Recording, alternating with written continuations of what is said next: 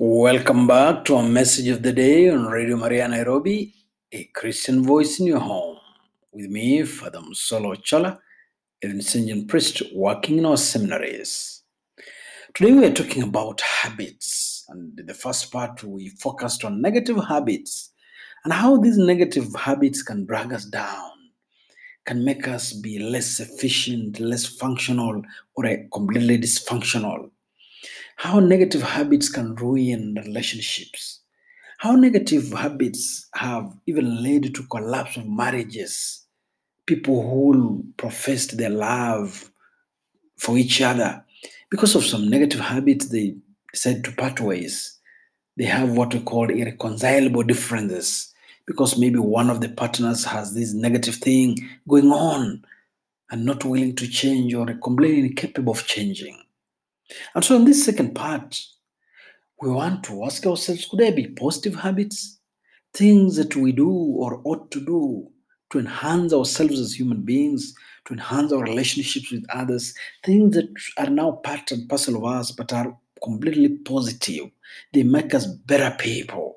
They make us wonderful human beings. They make us better partners. They make us even better Christians. Habits. You see, in the Gospels, Jesus warns his disciples and he says, If your virtue does not go beyond that of the Pharisees and scribes, you will never enter the kingdom of heaven. And so I always ask myself every time I read, I read that passage, what are the virtues of the Pharisees? And I, I, I want to put them in this context. What are these negative habits that the Pharisees and and scribes had that Jesus warns his disciples not to have. Maybe we look at it from that angle now that we're talking about habits. What are these habits that Jesus is warning his disciples not to have because they are very Pharisaic?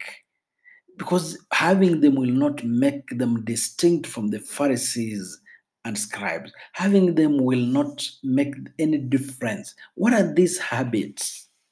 Let me mention a few.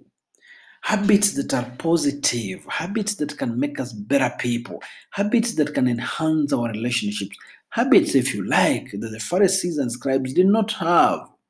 Let me mention a few. Number one, gratitude being men and women who are grateful. Gratitude. Gratitude has the same root, same root to the word grace. It comes from grace. We know what grace is. Grace simply means life of God, life of God in us.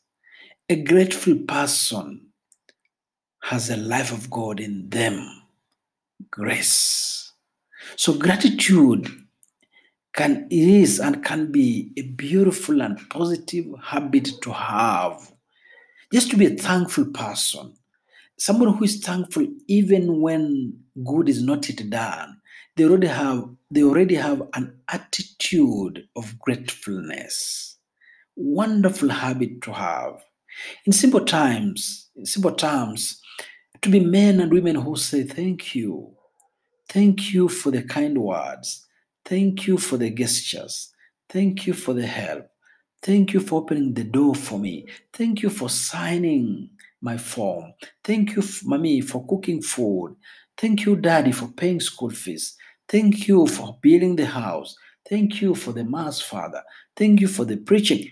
A person who has an attitude of gratefulness is a wonderful habit to have.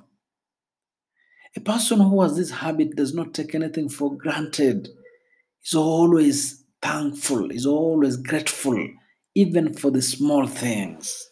And so, my brothers and sisters, it's a wonderful habit to cultivate, wonderful habit to have, wonderful habit to teach others to have gratitude. The second one, forgiveness. Forgiveness. You see, we're human beings, and many times we make mistakes. Many times we step on other people's toes, and they do the same. They make mistakes, they step on our toes. But when we have the habit of seeking forgiveness, when we have the habit of forgiving other people, when we have the habit of letting God take the revenge, then we will not walk on the stage and slap people because they've said something that is hurtful to our feelings. Then we will not be bad exemplars to others and especially to children.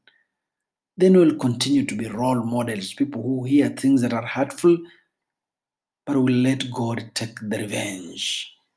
It's a wonderful habit to have to be a person who is forgiving, but also to be a person who asks for forgiveness, to a person who extends hands of reconciliation, to a person who seeks reconciliation. Peter asked Jesus, How many times must I forgive my brother? Seven times? And Jesus says, No, not just seven times, 70 times seven, meaning every time, always. Because forgiveness is about love, it's not about counting. You love always. If forgiveness is about love and not about calculators, not about numbers, not about times, if forgiveness is about love, what does St. Paul say about love in 1 Corinthians chapter 13? Love is kind, love endures all, love is patient, love sees no wrong, love lives forever. Love. And so, it's a wonderful habit to be a person who forgives. My brothers and sisters, let us cultivate this habit. Let, let us make forgiveness a habit, a habitual thing for us that we necessarily, when wronged, we necessarily forgive.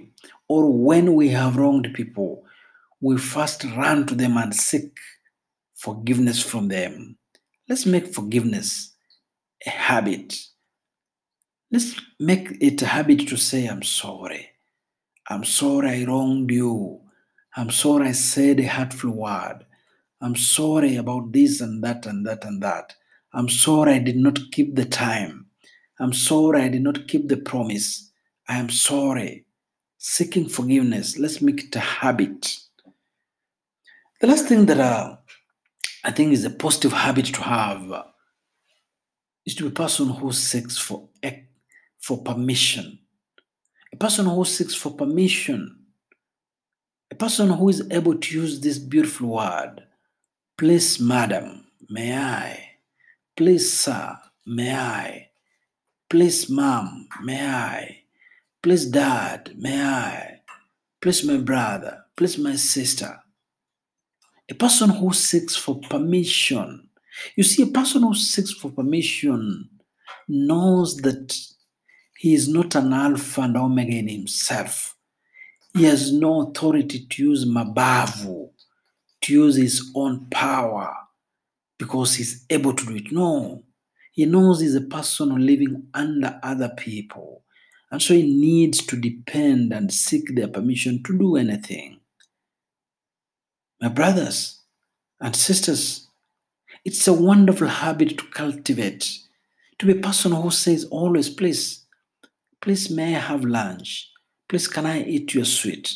Please, can I come in? A person who seeks permission for everything. It doesn't make us less beings, less persons. It doesn't make us look weak. It makes us look strong. These three, I call them positive habits, wonderfully to have, my brothers and sisters, during this Lent. Let us endeavor to cultivate them to be persons filled with gratefulness or an attitude of gratitude, to be persons filled with forgiving hearts, reconciling hearts, and a willingness to seek forgiveness, to be men and women who always seek for permission, men and women whose second name is please sir, please madam, please brother, please sister. This is the message of the day on Radio Maria Nairobi, a Christian voice in your home, with me, Father Musolo Chola, a Vincentian priest working in our seminaries.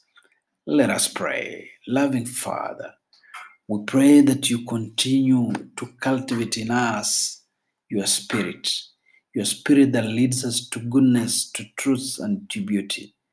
Your truth, your spirit that makes us call you Abba, Father. May your spirit continue to live in us and weed out all that is not of you. And may you bless us now in the name of the Father and of the Son and of the Holy Spirit. Amen.